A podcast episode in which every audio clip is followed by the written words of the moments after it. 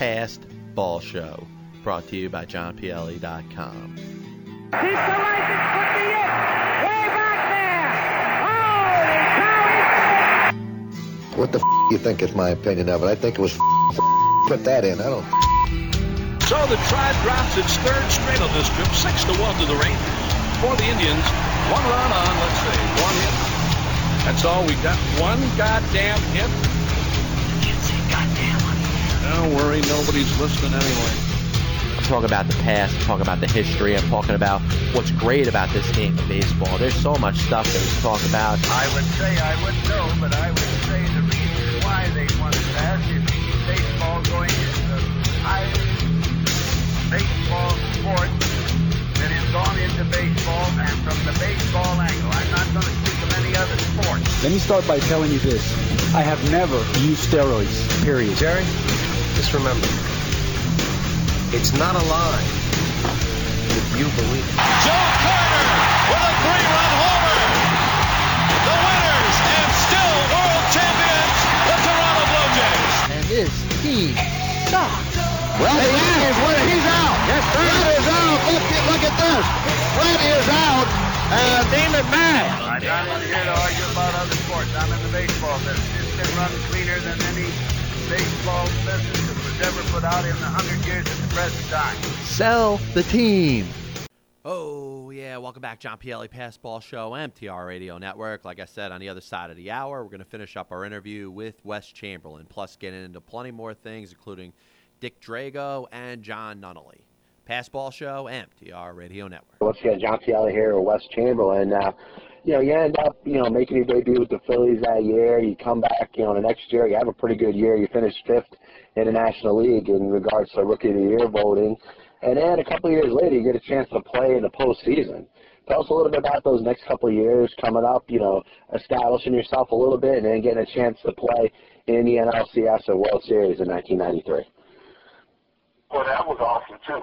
Uh, that was the first time I've been in the big leagues and uh, uh, not making it up there. And, and what you start to realize, they don't even have that system anymore today. That was the last time that uh, that that formality was uh, played. Now there's a new formality. You have a wild card and everything. So you know, I'm just grateful for all of that because then in the last coming in first and then finishing last and then being uh, uh, in that system, uh, you know, everything kind of just comes back like it was yesterday. So being in that, uh, winning that pennant and, and, you know, overcoming, because then we went from last to first, you know, nobody picked us. So that was really, really uh, a great group of guys. And, I mean, you know, we just had a 20th uh, anniversary uh, uh, last month. So all that, seeing those guys and talking with them and letting them know that my book was uh, getting ready to be published, it just brought back all memories, man. And and I mean, you know, it's just it's it's, it's what the the game is about. You know, uh, you want to win, and then in order to win, you have to go out there and you have to do it. And it was tough to win a, uh, the, the your pennant, your division uh, with that system because today the teams are playing and uh, you got teams that would never play unless uh, they will uh, face each other in the World Series. But today, I mean, it's uh, it's awesome. I mean, I wish that I had the opportunity to play uh, in the interleague game. But you know, uh, it is what it is. Good call will come day. Uh, you know, you have to retire. But I mean, I'm not jealous or envious or anything. I'm just uh, content. But you know, yeah, I mean, it's, it's been awesome, John. No, it definitely is fun. I mean, the way it's changed, and obviously you had a chance to play, you know, in, in a different type of playoff format. Uh, I'm going to get into one thing. You know, you get into 1994, you, you know, the baseball players strike, of course, shortens that season. You have a delayed start, a shortened season in 1995.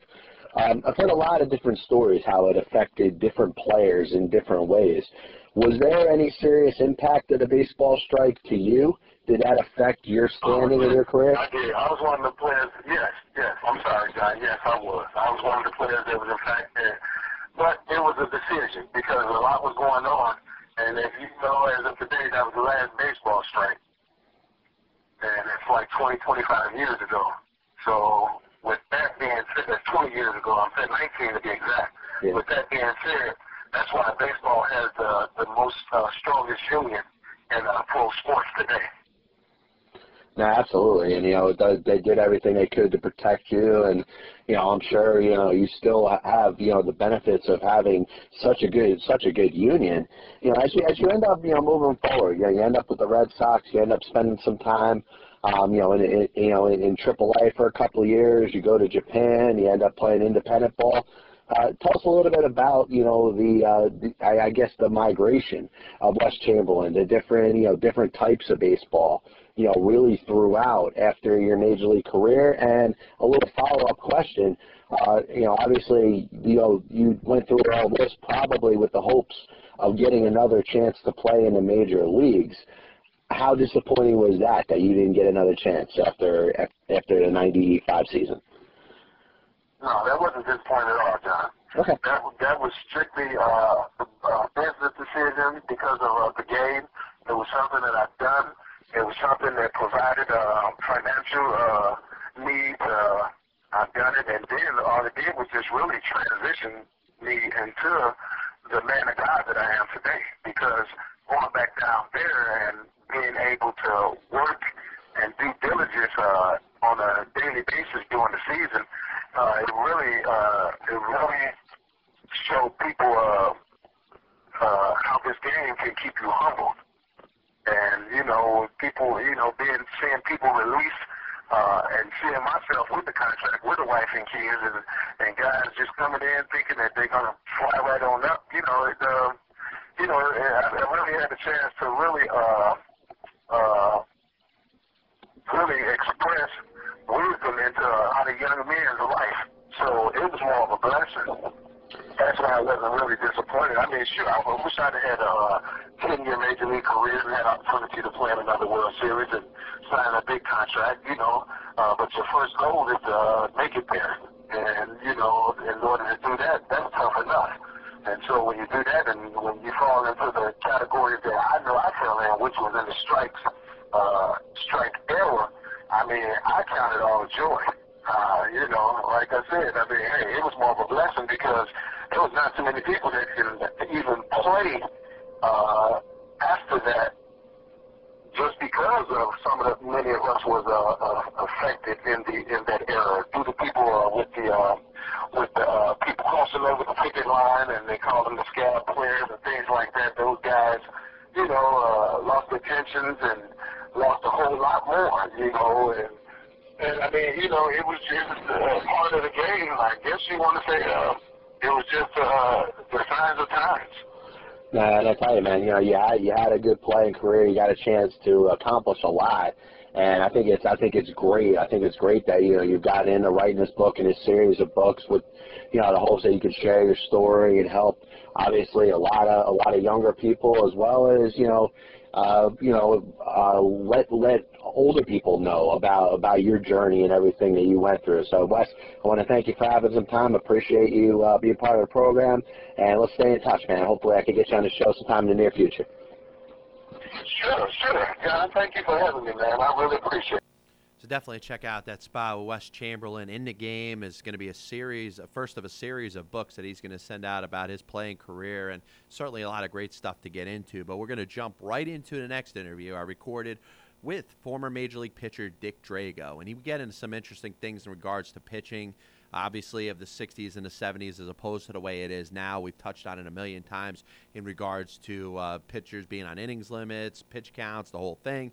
And Dick Drago definitely has some uh, very interesting things to talk about in regards to it. Here's a guy who was a very good starting pitcher, his first part of his career with the Kansas City Royals.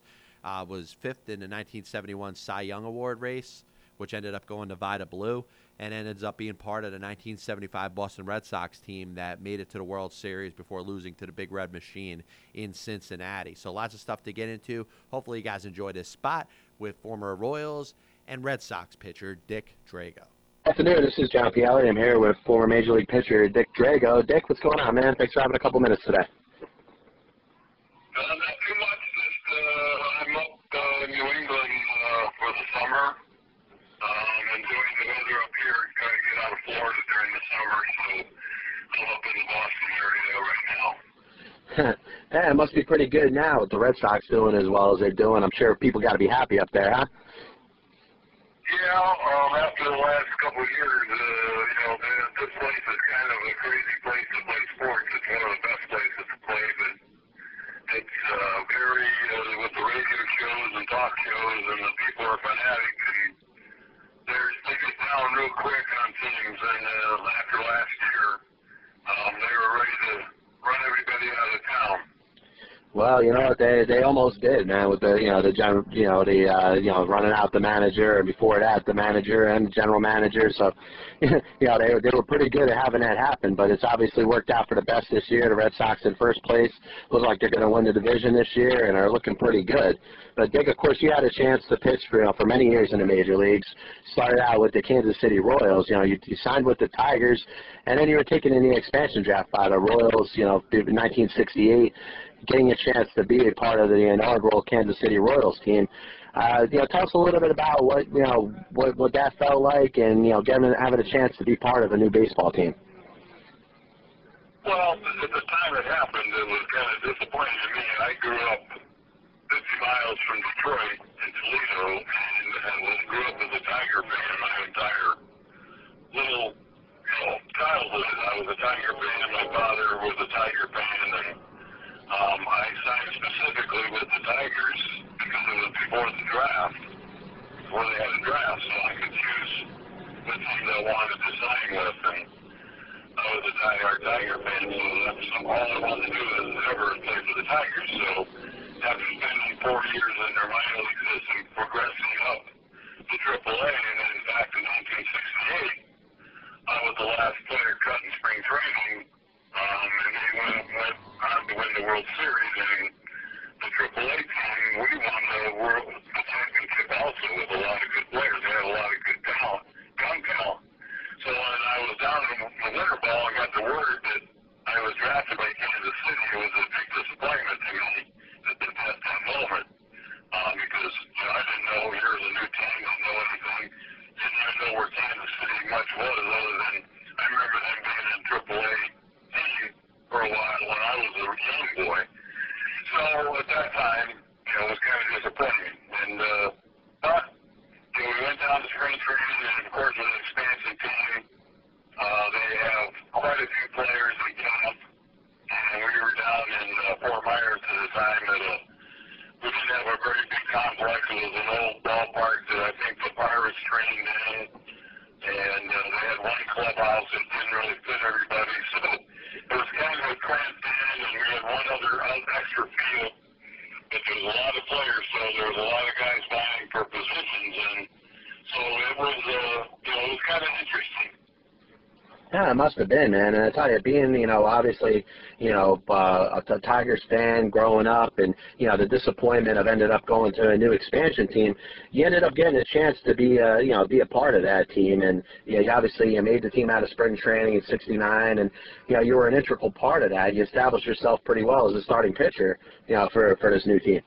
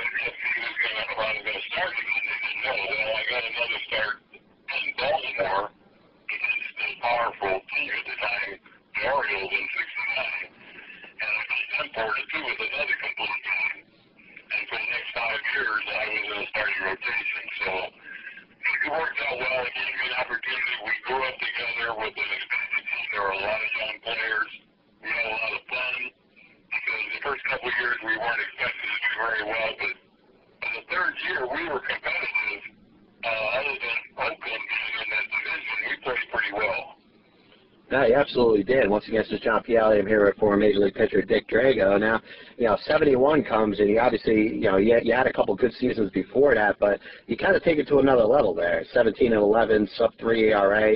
You finished fifth in the American League, at, you know, in the Cy Young race. Tell us a little bit about that season and what went right for you.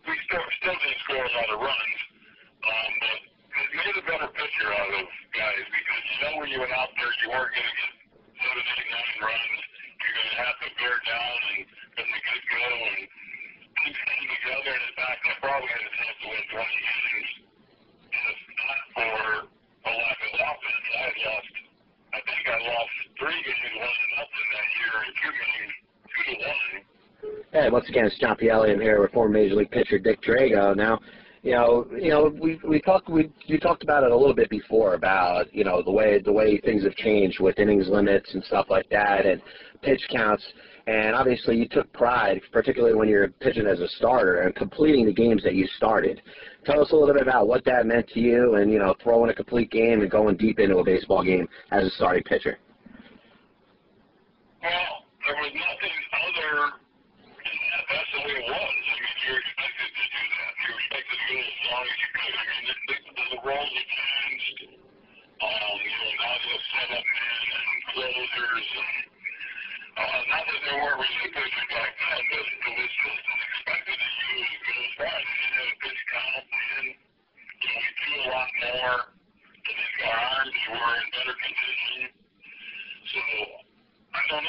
energetic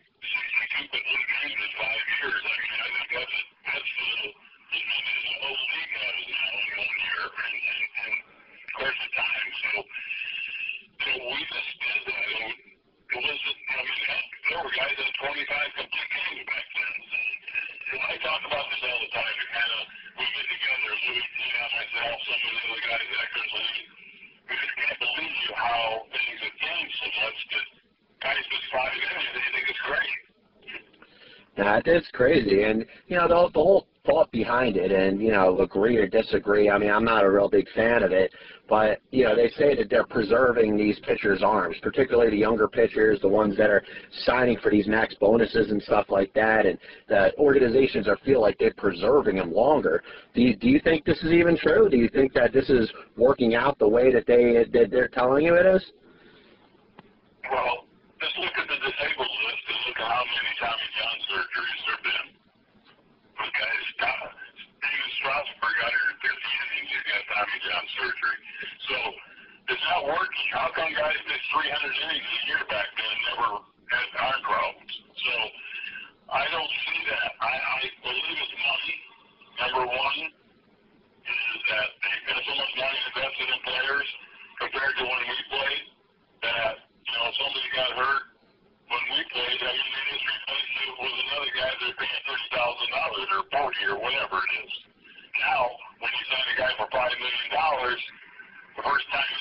Twins, what are they going to do? They're going to shut him down, make sure that their investment is protected. Um, you know, Johnny Sain was one of the first pitching coaches I ever had in the minor leagues when he was with the Tigers. And he just, one of the things he instilled upon everybody is play catch, throw, and build your arm strength up. And throw as much as you possibly can. And it worked for me, it worked for a lot of guys back in the you know, 70s and 80s when guys were pitching 250 or 300 innings. And guys had 20 year careers. You know, Ferguson, Jenkins, Steve Carlton, Nolan Ryan, surgeons shortened their career by pitching that much. So I don't think that holds much water. No, I don't think it does either. I'm going to throw one more little dimension into this thing. You know, you talk about they talk about, um, you know, the, just the advance in, in uh, medication, the doctors, and you know the the be, the willingness and ableness to examine these pitchers' arms. You know, now I mean, I'm sure you or and probably a lot of other pitchers, if not you, probably pitched with some, you know, inflammation or some partial tears to elbows and shoulders and stuff like that. Do you think the fact that nowadays with the doctors everything is diagnosed so quickly that has a lot to do with these pitchers being shut down and end up, you know, ultimately having these operations?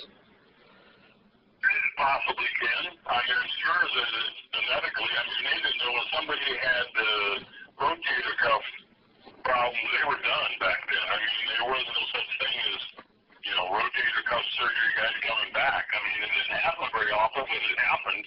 And the Tommy John surgery, of course, wasn't until Tommy, Tommy John had it in the 70s. So, um, that was kind of a new thing, and it was experimental, and it just worked out well. So, um, he, I, you know, it, it's just crazy. I, I, I think the guys are leaner now. I think they work out a lot more. I mean, we we worked out, but over the winter, a lot of guys had jobs back then. We had to work. So, you know, I, I was talking to a couple of guys, and they were in the, with the Red Sox, the young guy, Andrew Bailey. He says, "Well, you know, we work out 12 months a year now. You know." I'm going myself. He's been hurt twice. I said, "Well, how's that working for you?" you know, and um, you know, it's, it's, I think they're leaner and they're doing these exercises. You know, I do the Red Sox fantasy camp, and we do it down there in the spring training facility, and their training facility has got equipment that I've never seen in my life.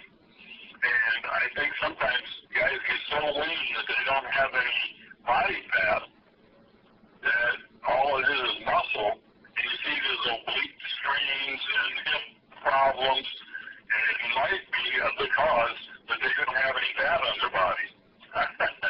Uh, sorry, like you, you. Talk about weight training and stuff too. I mean, that wasn't as prevalent probably in the time that you pitched, and you know, you see all the all these players. They spend you know 12 months a year in a weight room, and you know, like you said, I mean, that could have a lot to do with it also. I mean, these these you know these these bones, these muscles, the tendons and stuff become so fragile that it doesn't take much for there to be a major injury now. Now, we ran a lot. The one thing that we did, they ran pitchers a lot. In the winter, um, I used to play a lot of racquetball. And in fact, one of the things I did a lot of, because I enjoyed it, and I was kind of a, was, was bowler. I bowled in the winter time. I used to bowl 25, 30 games a week in the winter in Kansas City. So, and, uh, you know, that's less good than your arm is pitching. Because it's underhand. And that's what your arm is really built for is to, and, and, and, you know, softball, throwing a softball doesn't bother you as much as when you're trying to throw a ball overhand. Nah, very true. Once again, this is John Pielli here with former Major League pitcher Dick Drago. Now, you know, of course, after your time with the Royals, you end up with the Red Sox. You get a chance to be part of the 1975 team that wins the AL pennant. Uh, tell us a little bit about that season and, you know, what it meant to have a chance to pitch in the World Series that year. Well, I keep coming to the Red Sox. I mean, even though I enjoyed the five years in Kansas City, we had a lot of good times, and I made a home there at the time.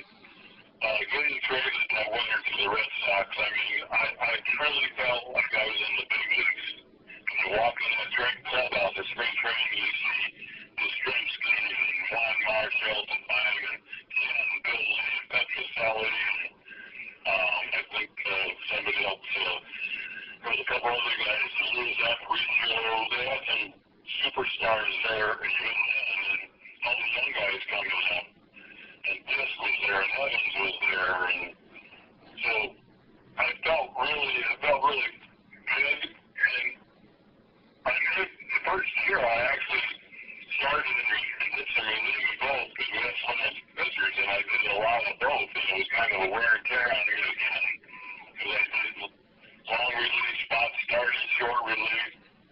So next year they came to me in spring training and said, we think you could really help us up by finishing up at the end or maybe being a closer. So I said, well, it doesn't matter to me because you're going to say because your arm is so, to get loose so easy, we think you could probably help us that way. So I started out in 75 being the closer. And that was my first year when we ended up going to the World Series, and I was pretty proud of that. But I was able to be in the difficult part of coming in late games, and that was kind of a whole different aspect of coming in with the games on the line every night. And uh, you have to have a short memory, and uh, you kind of get rid of half of your arsenal as a closer. And uh, my mentality was just to go after guys, you know, and here it is, hit it. And uh, sometimes I watch guys today come in, and there are a few.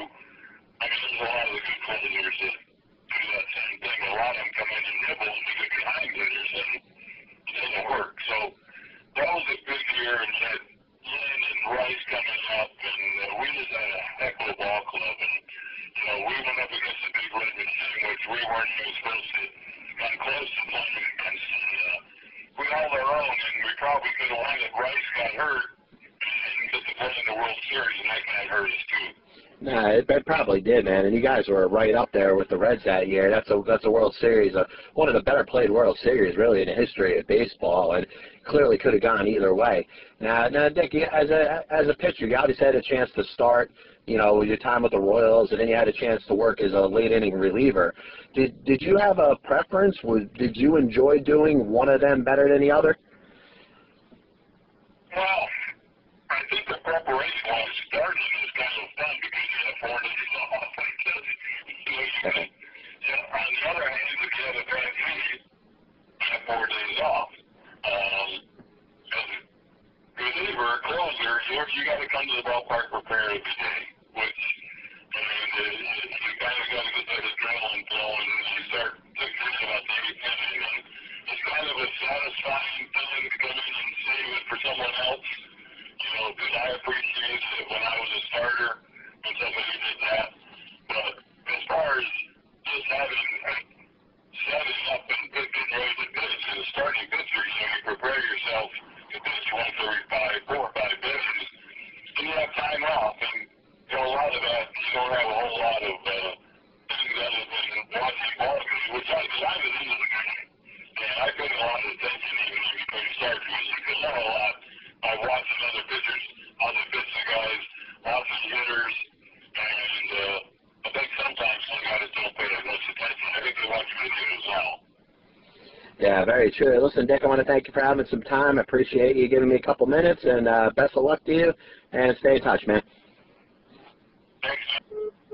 Hopefully, you guys enjoyed that spot there with Dick Drago. And one thing I find interesting about it is anytime we have these, these old time pitchers, the guys that pitched in the 60s and 70s, you look at you, you just sense it in their voice of how uh, appalled and disgusted they are with the way things have changed. And we talked about so many different things from the the, the doctors being able to diagnose injury problems so easily and all the stuff that's put into there and the money that these pitchers make, particularly the big star pitchers to be, the amount of bonuses they get out of college and stuff like that. And it's all things that have changed and unfortunately led into the situation where things are right now. But hopefully you guys enjoyed that spot. We're going to take our first break of this hour, be back with a lot more stuff going on. Pass Ball Show, MTR Radio Network. Back after this. Are you searching for something different for your child's education? Consider Atlantic Christian School, where faith and quality education meet. Listen to what one of our students has to say about their experience at ACS. Atlantic Christian School is an amazing school. It has many different qualities that set it apart from public schools. It is an extremely safe environment where students care and look after each other. There is a Bible class where students learn about God and grow closer to Him. In Bible class, we do Chop Shop. It is where we learn to dissect God's Word so we can hear His direction for our lives. They have service projects where we learn to serve our Lord and community. Atlantic Christian School is a wonderful place that changes the lives of the students that go there. Come learn about our new lower tuition rates at our open house every Wednesday from 8 a.m. to 1 p.m. at 391 Zion Road in Egg Harbor Township or enroll today. Visit us on the web at acseht.org or call 653 1199. Atlantic Christian School, where character, Christ, and community count. What's up, everybody? This is James Flippin. And Joey Baboots. We host the morning show together, and every morning we start up our cars and make the drive up to the studio. And you know, we always see one or two accidents along the way. We wanted to make sure our listeners know where to go for the best in car care in South Jersey. That's right, James. Red Rose Body Shop. That's Red Rose Body Shop. Specializes in collision and framework. They're the best in South Jersey for paint and bodywork, unibody framework, free towing, and free estimates. So call today, 609 927 9454, and check out their website, www.redroseautobody.com. Follow them on Facebook and Twitter. Red Rose Body Shop, 2033 Ocean Heights Avenue, Egg Harbor Township, New Jersey, 609 927 9454. Red Rose Body Shop is South Jersey's collision specialist. 609 927 9454 or redrosebodyshop.com. Been in an accident? Take your car to the professionals at Red Rose Body Shop.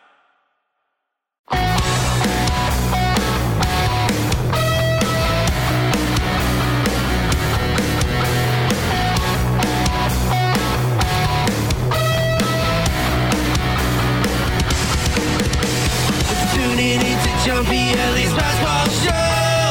Hosted by a guy called John Pielli. Tuning into John Pielli's basketball show at johnpielli.com.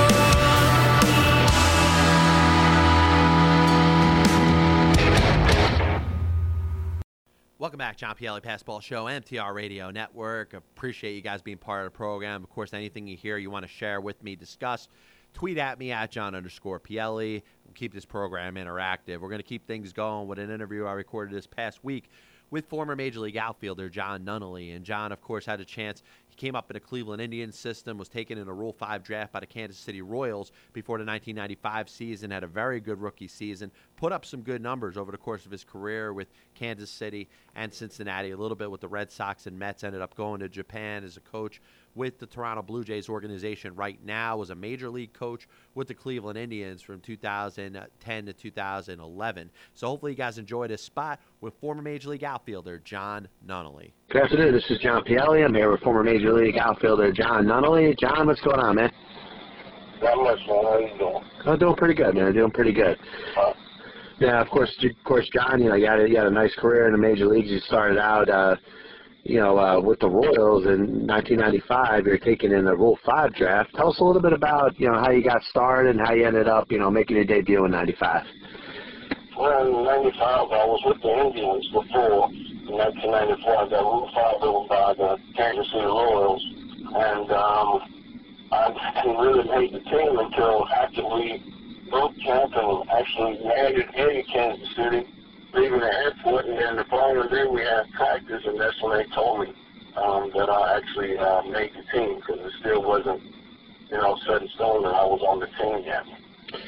Yeah, and of course, in your your first major, league at bat, you end up hitting a home run against Melido Perez of the Yankees. That must have been pretty exciting, huh? Yeah, it was very exciting. Um, I hit the homer, and uh, I was nervous. I was nervous before going up there. You know, I didn't, I didn't really know what to expect. And then I had uh, a couple guys like I asked Juan Bubazar, you know, hey, can you tell me anything about this pitcher? Because I didn't know anything about the guy. And um, he would, you know, just let me know what the pitchers had and what they would try to do. And and, and I just took over from there. And he was like, hey, John, he's not going to come in, come in on you at all. First at that, he's just going to try to stay away from you see what you're going to do, and then that that little bit of information that helps out a lot. Yeah, that way, you know, all you got to do is just cover one part of the plate. You're good there. Yeah, absolutely, man. I tell you, you know, you're going up there, you're probably nervous. You know, it's your first game. You know, you know, you're wondering, you know, wondering what's going to happen day to day. And you know, you get a, you get a nice hit, pitch to hit. You know, you hit a home run, and I'm sure, you know, from that point forward, kind of gave you some momentum throughout the rest of the season, huh? Yeah, it helped a lot. I mean, you know, you, the whole kid is getting confident. And, you know, once you get confidence to do the things that you know that you can do, um, it helps out a lot. That's what carries you in the big leagues, confidence. And then after that, you know, you, you got your ability and your talent, but ability and talent only carry you so far. You got to be smart behind what trying to do also. No, very true, man. Once again, this is John Pielli. I'm here with former Major League outfielder Jon Nunnally. Now, you know, you end up, you know, having a pretty good season in '95. You know, you uh, kind of establish yourself as an everyday player. Um, did did it at that point kind of stick that you felt like you you know you were going to be be in the major leagues for a while? Well, I mean, I, I thought I thought so, and I wanted to, and even though I was still, you know, still young, so I bounced up and down for a lot of years. But um, uh, I was hoping that I would stick there, and and you know, just so happened didn't happen. I went went back to AAA the following year. Um, after about a couple games, I had like three at bats, and the big leagues only one for three with a couple of beyonds, and uh, and um, and after I got my got the one hit because I was just pinch hitting when those games started, and then next thing you know, they sent me down to AAA. And I went down to AAA and I stayed down there for two months and I put up some pretty good numbers and then they called me back up for about 10 days and I played and uh, did well and then they sent me back down for another, you know, month or two and I ended up really putting up some big numbers there. Um, in AAA where like a little over three months, a little over three months I had like 25 homers and you know, did okay for average and they called me back up and I finished the season in the big leagues that year. And then um, after that, the next year, um, I uh, started the season off in AAA again. So um, I just kept on staying, you know, staying with it and, and working hard every single day. And that was about it, man. And I tell you, one thing one thing that you hit on is pretty interesting is you know when you when you get up and you get a full taste of the major leagues and then you get sent down and then you get brought back up and you get sent down. How how are you able to keep a balance of just you know focusing on the task at hand as opposed to just worrying like where you're going to be from week to week? Well, you, you really never know where you're going to be week to week, and also you got to worry about family, you got wife, you got kids. Um, they're with you. You got to make sure their safety is good, and you know you have you're worried about a lot of different things that that comes along with the big leagues, and and and you don't know where you're going to be from day to day. So, I mean, one day you could be sitting in the clubhouse with everybody, next day you could be trading, and you got the painter with you, so you got to go, hey, I got to go, I got to make sure we get here. You know, so you have a lot of things that can distract you, but you have to, you know, keep your focus on what you're, you know, the task at hand so you can take care of your family. Um, but, uh, you know, I battle, man, it's just a matter of battling and just trying to get through to try to make, you know, things better for, for you and your family, and, and when you go from there, but kids, you just got to stay focused on what you need to do. Yeah, very true, man. Uh, you end up getting traded to the Reds in the '97 season. Uh, tell us a little bit about that experience and, and how you know you, you felt things were going with the Reds. Um, that was awesome, man. I, I over with the Reds, and um, I got traded. I got traded over to the Reds, and um, um, Bob Boone had gotten fired probably about a week or so before that, and then I got over to the Reds, and I had Ray Knight, and uh, Ray Knight immediately stuck me, you know, played me right into the three hole and I was hitting third in the big leagues for the Reds for for a couple of weeks, and then all of a sudden Ray Knight gets fired, and right when Ray Knight got fired, you know, I was swinging at that pretty decent, and then um, ended up um, once Ray Knight got fired, Jack McKeon took over, right away I went straight to the bench. Um, I just sat, sat for probably two weeks, and all it did was uh, then Griffey Senior um, actually. Griffey Senior and I actually got together and um, started working out, just hitting every day. He just had me in there working every single day, hitting, hitting, hitting. And um, just shortening my swing up a little bit more day by day. And all of a sudden, um, Deion Sanders had to leave and go play uh, football. And um, that's when I got an opportunity to uh, actually, I got a pinch hit. Um, put a base hit in the left, left center, and then all of a sudden, the next day I was playing every single day from that day forward. Finished up hitting 318 with 14 homers and, and little over 200 at bat, and uh, it worked out great, man. Yeah, I tell again, it's John here with Jon Nunnally, and you know, you, you end up, you know, playing with the Reds for a couple of years. You go to the Red Sox, you go to the Mets. In 2000, you end up, uh, you're having your your uh, contract purchased by. Uh, by the Orix Blue Wave of uh, the Japanese uh, Central League. Uh, tell us a little bit about what what you felt when that happened. Was that a surprise to you, and how you able to make the transition over to play in the Japanese league? Yeah, it was a surprise to me, but um, it was one of those things I welcomed. I was kind of like, hey, I'll, I'll do it. You know, no problem. I could have easily turned it down. And also went to AAA, and I, ended up getting over there, going over there. I enjoyed it. I mean, the Mets was a good organization to play for at that time. And when I was playing every day, I was putting up pretty good numbers, and then all of a sudden I started just sitting and sitting and pinch hitting and sitting and pinch hitting. You know, hitting is the toughest thing you do in the game. It's like having one bullet in your gun, and you got one bullet, and if you miss, that's it.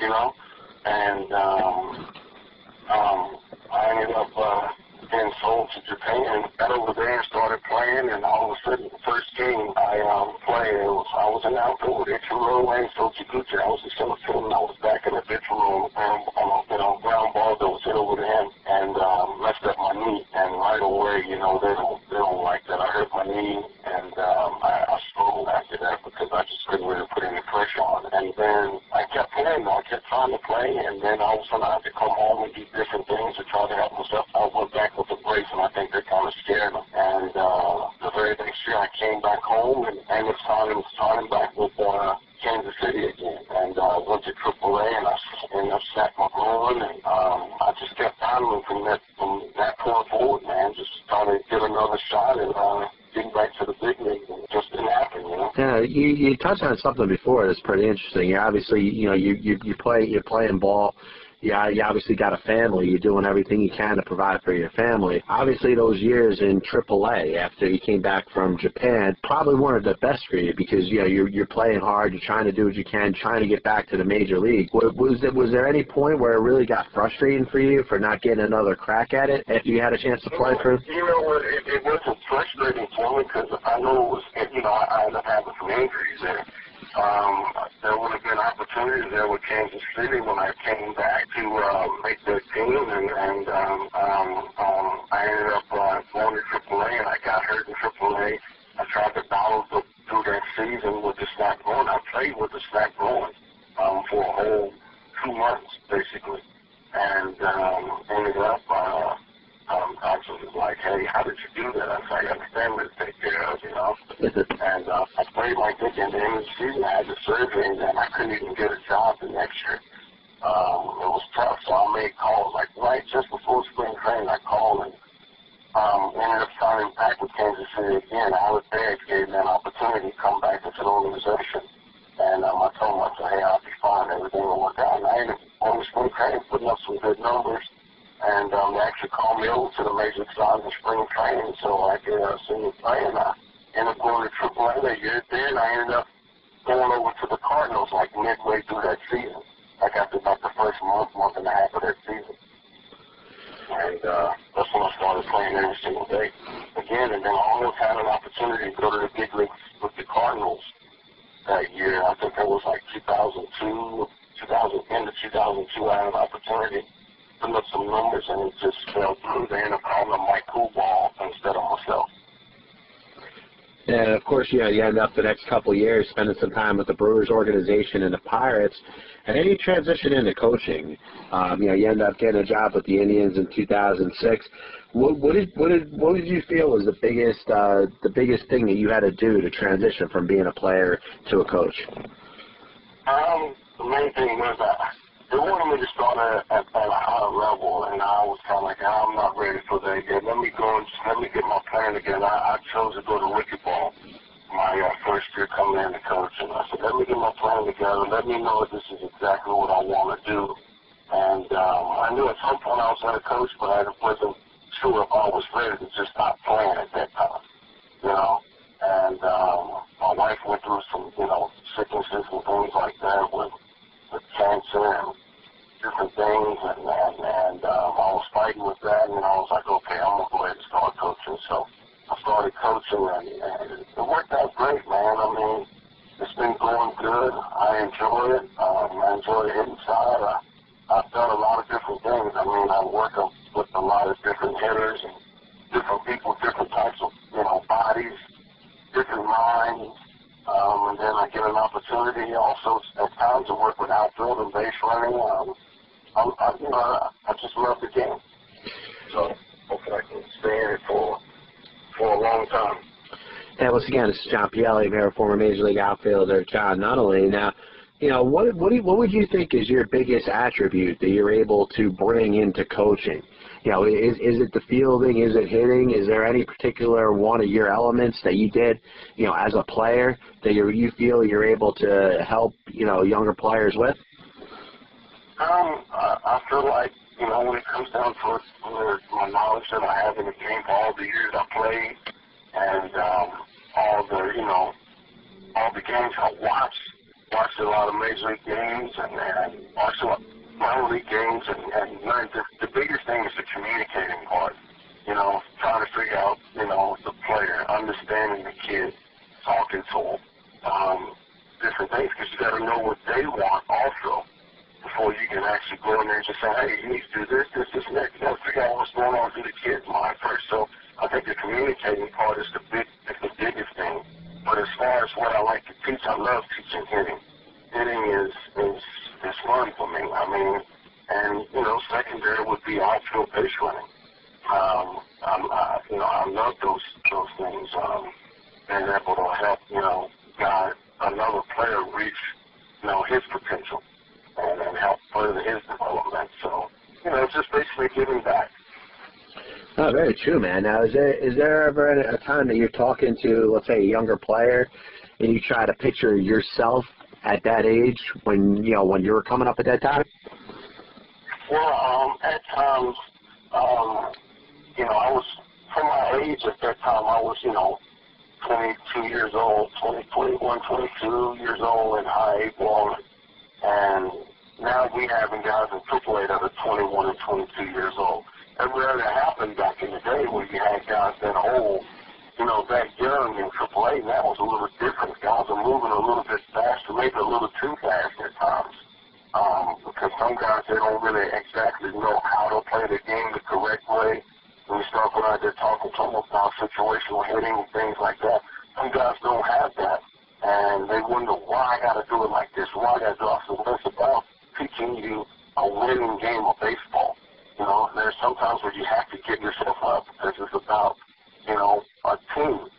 It's not about just an individual, you know.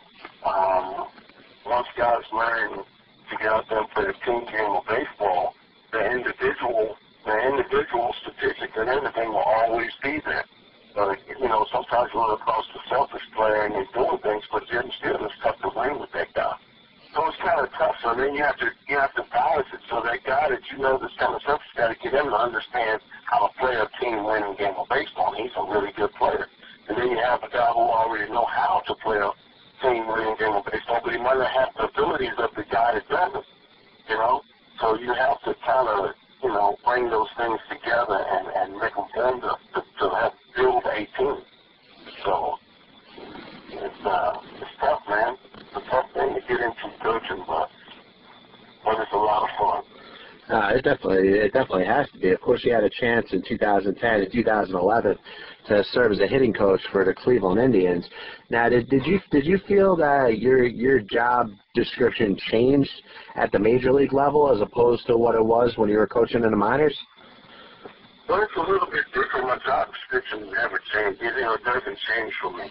Um, my job is to go out there and help each and every player, you know, reach their goals and and and become good ball players to help, you know, to help win. I mean, in the big leagues, it's about winning.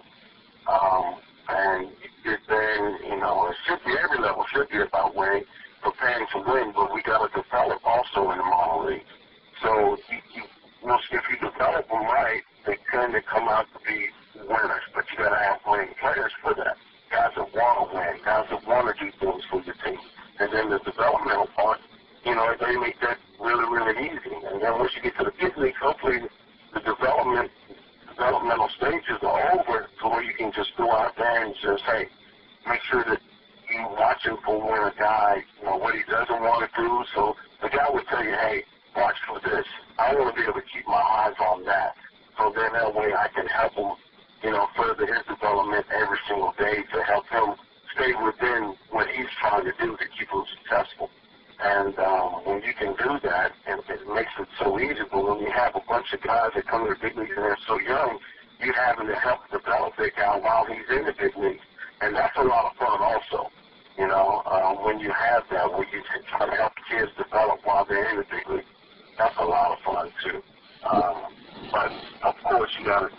take home their ups and their downs.